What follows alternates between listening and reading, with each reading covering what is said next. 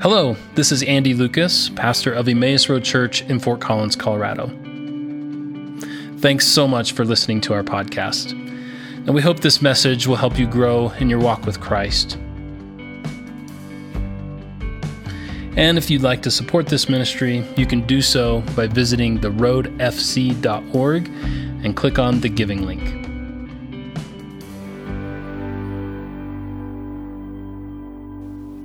Uh, well, we are in a series called The Meaning of the Cross. And if the series were more properly named, um, it would be called The Meanings of the Cross. Uh, meanings would be plural, because that's exactly what we're doing, is exploring all the different meanings uh, of the cross. Uh, we're, we're kind of basing this series of teachings on the conviction uh, that if, in fact, uh, God in flesh, that God became flesh, dwelt among us, and then died on a Roman cross, that this is an important event that deserves our attention.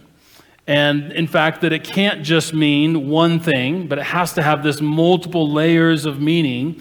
And so we're spending the weeks of Lent trying to seek to learn at least some of the meanings of the cross and how we can uh, think about the cross in multiple ways so our faith becomes more robust and not anemic in just having a single understanding of what took place on the cross of Christ. So our goal is to make a, uh, help us have a more ro- robust faith through exploring the different meanings of the cross. In the first week, we looked at how the cross is the eternal point or the point of eternal forgiveness. That all sins, past and future, are, are sent in or send into uh, Jesus on the cross and then forgiven at the cross. So the cross is the eternal point or the point of eternal forgiveness.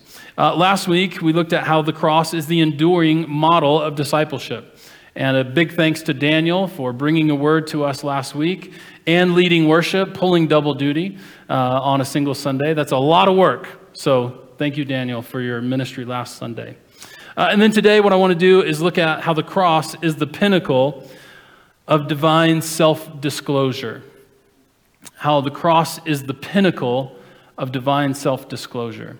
I do have a passage of scripture this morning. It will take us about three fourths of the sermon to get there. Uh, so, just as a fair warning for, for, those of you who are like, he never referenced the Bible, uh, I trust me, it's coming, okay? Uh, so, uh, that's, that's where we're headed this morning. The pinnacle of divine self disclosure. One of the most important questions that humanity can consider is the question what is God like? One of the most important questions for humanity as a whole, but also for each person who calls themselves human, right? For each person that is human, so individual, this is an individual reality as well as a collective reality. One of the most important questions we can consider is what is God like? Now, some of you are very astute listeners, and so uh, you'll catch on to the fact that this question is actually built on a philosophical assumption that God exists. And in fact, not everyone believes that God exists. Uh, but I want to say this morning that atheism, uh, which is the belief in no God or belief that there is not a God, atheism is a fairly new phenomenon in history. Um, in fact, most people who are atheists are not philosophical atheists. They are protest atheists. Here's what I mean by that. Uh, that is to say, that they don't believe in God because they reject the version of God that they were given, not because they cannot find philosophical grounds upon which to deny the existence of God. And how many of you are thinking, man, we just jumped into the deep end with both feet? Here we are, just like talking about protest atheism and all this kind of stuff, and we're not even five seconds in. So thanks for sticking with me here.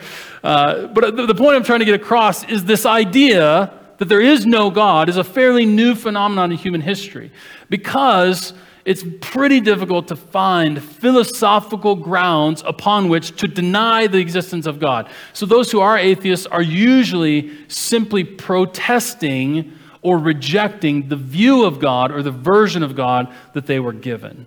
And so atheism is a fairly new phenomenon because in the ancient world, uh, everyone believed in God. Uh, let me say that a little more accurately. Let me adjust this. In the ancient world, everyone believed in the gods. Okay? Uh, and so the question, what is God or what are the gods like, was a very important question, and in fact is a really important question. And throughout history, humanity has been seeking to answer that question. So I want you to imagine, do a thought experiment with me this morning. Imagine that there is a cave woman who cares for a plant outside of her cave. A plant or plants, right? And she goes to care for this plant, and she knows intuitively that the life, her life, and the life of her family is dependent upon the well being of that plant and the food that it provides them. And so she knows, in a very real, tangible sense, our life depends on this plant. And so there's, we are externally dependent upon something, this plant for food. But imagine the same cave woman who also seems to recognize she's very intuitive. Most women are.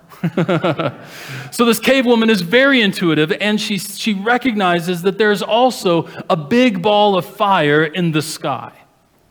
And she's noticed that if this big ball of fire burns too hot, then the plant will wither and die. But if this big ball of fire doesn't burn enough, the plant will also die. But she also notices that there is water that seems to fall from the sky. She can't explain it, she can't predict it, she doesn't know why, but yet there is there's water that rains from the sky. And so it falls from the sky and she knows that if there is not enough water, she's noticed that the plant dies. But she's also had experiences or heard about experiences where if there's too much water, the plant also dies. And so she comes to recognize that there is this delicate balance between the amount of water from the sky with the right amount of, of heat from this ball of fire so that this plant lives, so that it can produce food, so that her family can thrive.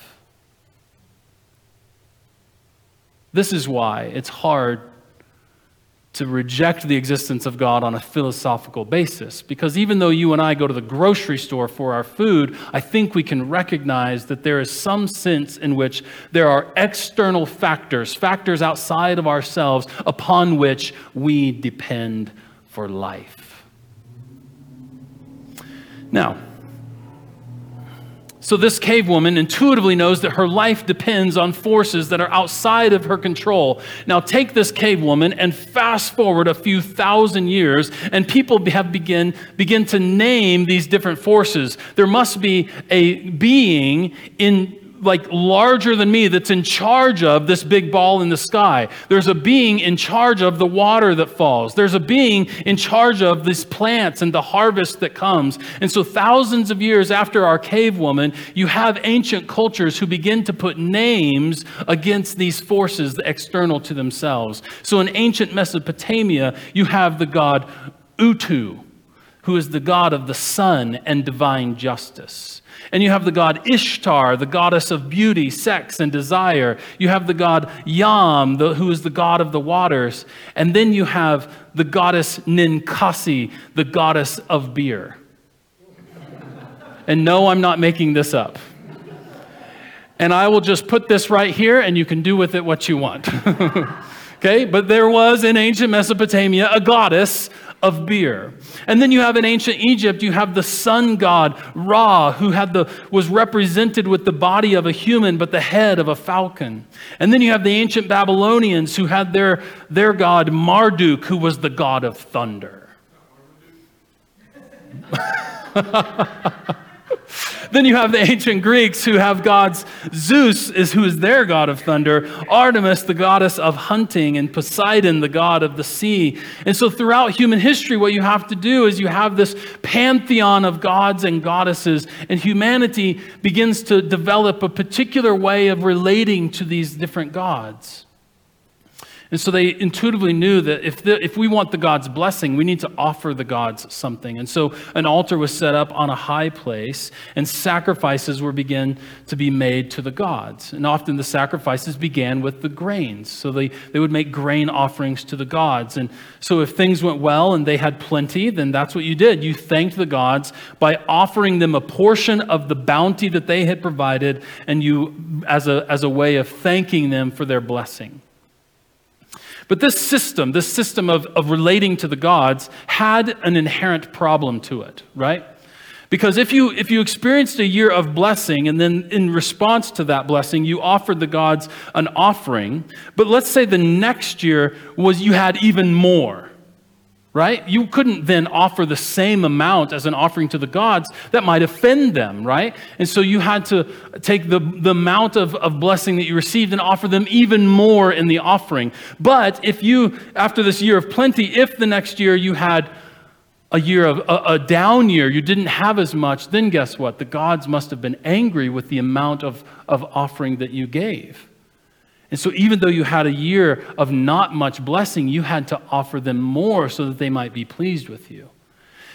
And so it was a system where you had to de- develop more and more and more. You had to give more and more. And you never knew where you stood with the gods. It was always a guessing game. And so offerings began to escalate. As you look throughout human history, offerings began to escalate in order to keep the gods happy. So they began offering animal sacrifices. They began harming themselves, and in some cultures, even offering their own children to appease or please the gods.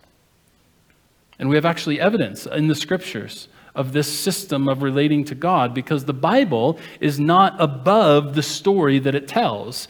In fact, the Bible is deeply rooted in its own story. Are you with me? And so the difference, one of the differences that we see in the scriptures is that Yahweh, the God of Israel, gives specific instructions to his people on how to make peace through these offerings. And so rather than this sort of mysterious, how much do I offer, what do I do, out of, out of goodness and out of grace, the God Yahweh, the God of Israel, says and begins to outline this is exactly what you need in order to be at peace sometimes with one another, sometimes with God, sometimes with creation. But here you have this whole system so that you don't have to wonder where you are. But here are specific instructions that can tell you how to make peace with Yahweh. This was revolutionary. Because always you never knew where you stood with the gods, and the gods always wanted more and more and more. But here's Yahweh, the God of creation, the God of Israel, the one true God who says, in a whole system of sacrifices, says, This is how you do it. And this is what, it, how it's supposed to be done, and this is what you need in order to make peace. Well, eventually you get to a temple system where hundreds of thousands of people would come to the temple at Passover to offer animal sacrifices. And the altar had a, had a, history says that the altar actually had a drain so that the blood from the animal sacrifices could drain off the altar. And there's some that say that the entire Kidron Valley would turn red from the blood that drained from the altar of the temple court. And so you have this whole system of how to be at peace with God, how to be how to appease God. And then Jesus. And then Jesus enters the temple one day and he throws over the tables and he drives out the money changers. And he says, Destroy this temple and I will rebuild it in three days. Now, some people love to use this passage to prove that Jesus used violence when it was necessary. And in fact, the point of the story is the exact opposite. Because in our day, if you want to make a revolutionary point that will change the world, you post it on social media, preferably in a meme, right? So, in our world, you want to make a revolutionary point to change the world, create a meme and post it out on social media. The world has changed. Okay? That's meant to be a little bit funny, so thank you for your chuckles. But it also hits just a little close to home, right? Like, oh, maybe this is actually how the world works. So, uh, but that's our day. But in Jesus' day, if you wanted to make a point, you did prophetic theater. You did prophetic theater. So you began or you became the message through your actions. And so Jesus' point in his prophetic temple action was that the temple system was no longer relevant or useful. Destroy this temple, and I will rebuild it in three days. In other words, he was introducing a new thing, a new way of relating to God, and it's going to center on him himself. And so he comes in with a bit of prophetic theater, critiquing the whole temple system. Let's destroy this thing and let's rebuild something new. And I'm going to do that. And so there's this sense in which this revolutionary point that Jesus is making is saying this, te- this whole system is being replaced by something new. There is a new way of relating to God. Or as DC Talk would say it, God is doing a new thing. Thank you, children of the 90s, for understanding that. Right? The trouble is, is you can't replace a system that benefits people, and lots of people were getting rich from the temple system, without getting into a bit of trouble. Uh, so you can't critique a system that benefits a whole lot of people or makes certain people rich without getting into a lot of trouble. And so an uprising comes against Jesus. They plot to kill him, and he's being arrested. And one of, his, one of Jesus' disciples pulls out a sword, tries to, to use violence to protect Jesus. Jesus tells him, Put the sword away. Because again, remember, Jesus is coming to introduce something brand new. So if he employs violence to bring it about, it isn't something new at all. It's just something old, it's something recycled. And so, the, because the place, the altar was a place of violence, and the altar was protected and preserved through violence. So, if Jesus resorts to violence, he isn't offering anything new. And so, Jesus' nonviolent resistance to a violent system was essentially Jesus asking, What is your God like? Jesus' nonviolent resistance to a violent system was essentially Jesus asking, What is your God like? Does your God require sacrifices ongoing, all the time, to be appeased, to make peace? Or is there something new happening? And Jesus is actually about to reveal that new thing that he's doing. Turn to Colossians chapter 1, beginning with verse 15. Colossians chapter 1, beginning with verse 15, says this The Son is the image of the invisible God, and the firstborn over all of creation. For in him all things were created, things in heaven and things on earth, things visible and invisible, whether thrones or powers or rulers or authorities, all things have been created through him and for him. He is before all things, and in him all things hold together. And he is the head of the body, that is the church. He is the beginning and the firstborn from among the dead, so that in everything he might have supremacy. For God was pleased to have all of his fullness dwell in him, and through him, all, and through him to reconcile to himself all things whether things on earth or things in heaven, by making peace through his blood that was shed on a cross. I want to read that last little bit. For God was pleased to have all of his fullness dwell in him, and through him to reconcile all things to himself, whether things in heaven or things on, on above, by making peace through his blood that was shed on the cross. This comes at a time in human history where the way in which you related to God or the gods was to go to the altar, make sacrifices, and try to be at peace. For most of the pantheon of gods, you had no idea where you ever stood. Were you ever offering enough? Were you ever enough? Were you ever giving enough? And yet, here comes Jesus, who is God in flesh. And through his blood that is shed on the cross, does not require sacrifice, but becomes the sacrifice, so that all things in heaven and earth might be reconciled to him. You know what reconciled means, right? To be at peace. So that all things may be at peace with God. No more wondering where are we? Where do we stand with God? Reconcile all things to himself. Throughout human history, humanity has not known where they stood with the gods. The system of sacrifice was at first a system to try to appease the gods so that your life went well. It then became a way to be at peace with the gods. Uh, but the author of Hebrews says the blood of bulls and goats doesn't change anything. Nothing actually changes. Nothing really gets down to the real thing. Up to this point in human history, you either offered sacrifices to appease the gods, or you offered sacrifices to have a temporary peace or to clear your conscience. But here is the revolutionary good news offered to us in Jesus Christ that in Christ, God has reconciled all things to himself through his blood. All right, you guys did pretty well. I was hoping for an amen, and you didn't, you passed the test, okay? That's good news, right? This is the revolutionary good news of Jesus. That in Christ, God has reconciled all things to himself through his blood. Does this mean that God is bloodthirsty? No.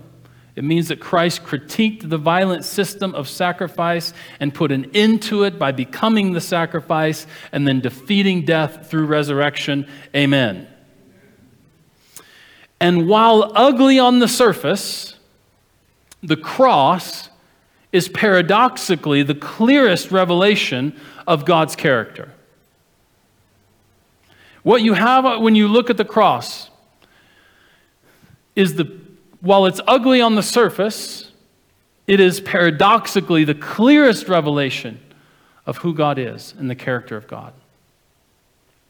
On Good Friday, it's, it's a tradition in our service to show the different art, artist depictions of the crucifixion throughout history. And in each of those, we look upon them as pieces, uh, as works of art, and we might even say about some of them, this is beautiful. But make no mistake, those artists who have painted those pictures are not trying to bring us to that point in history. They're not trying to record it as a journalist would.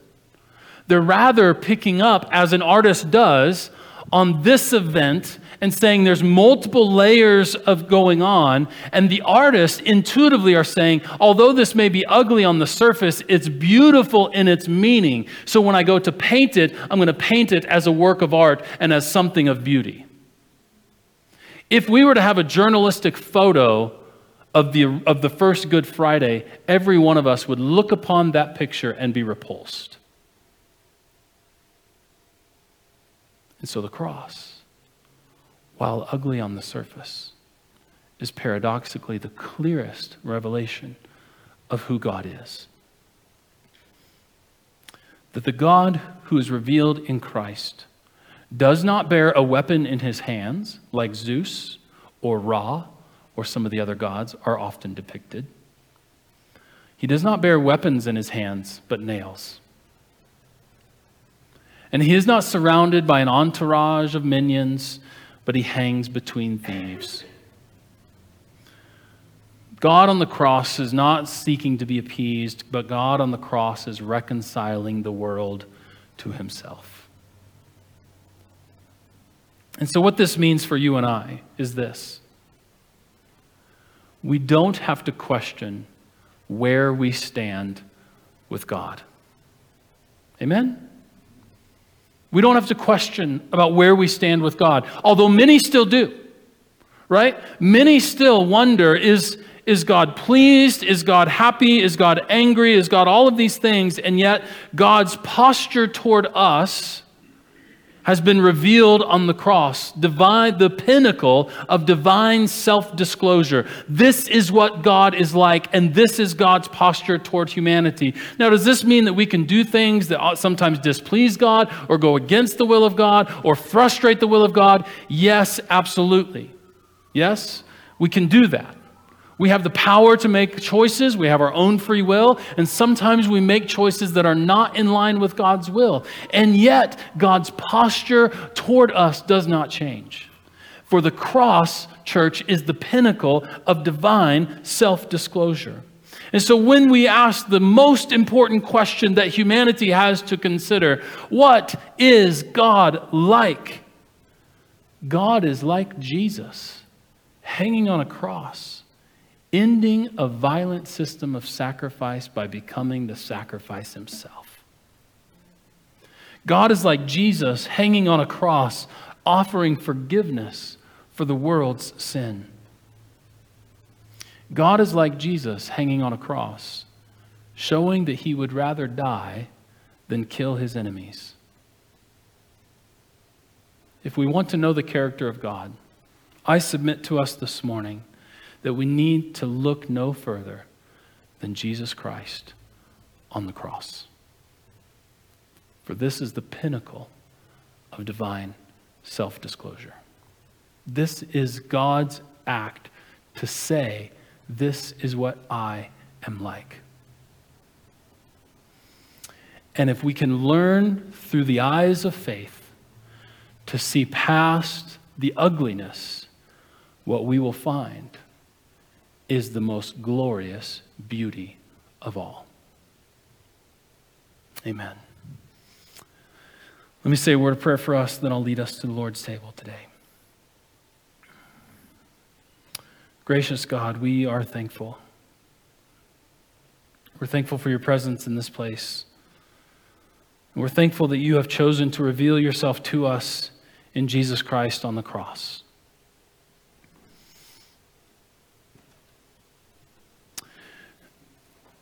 We have, as humanity, come up with all sorts of ways to think about God.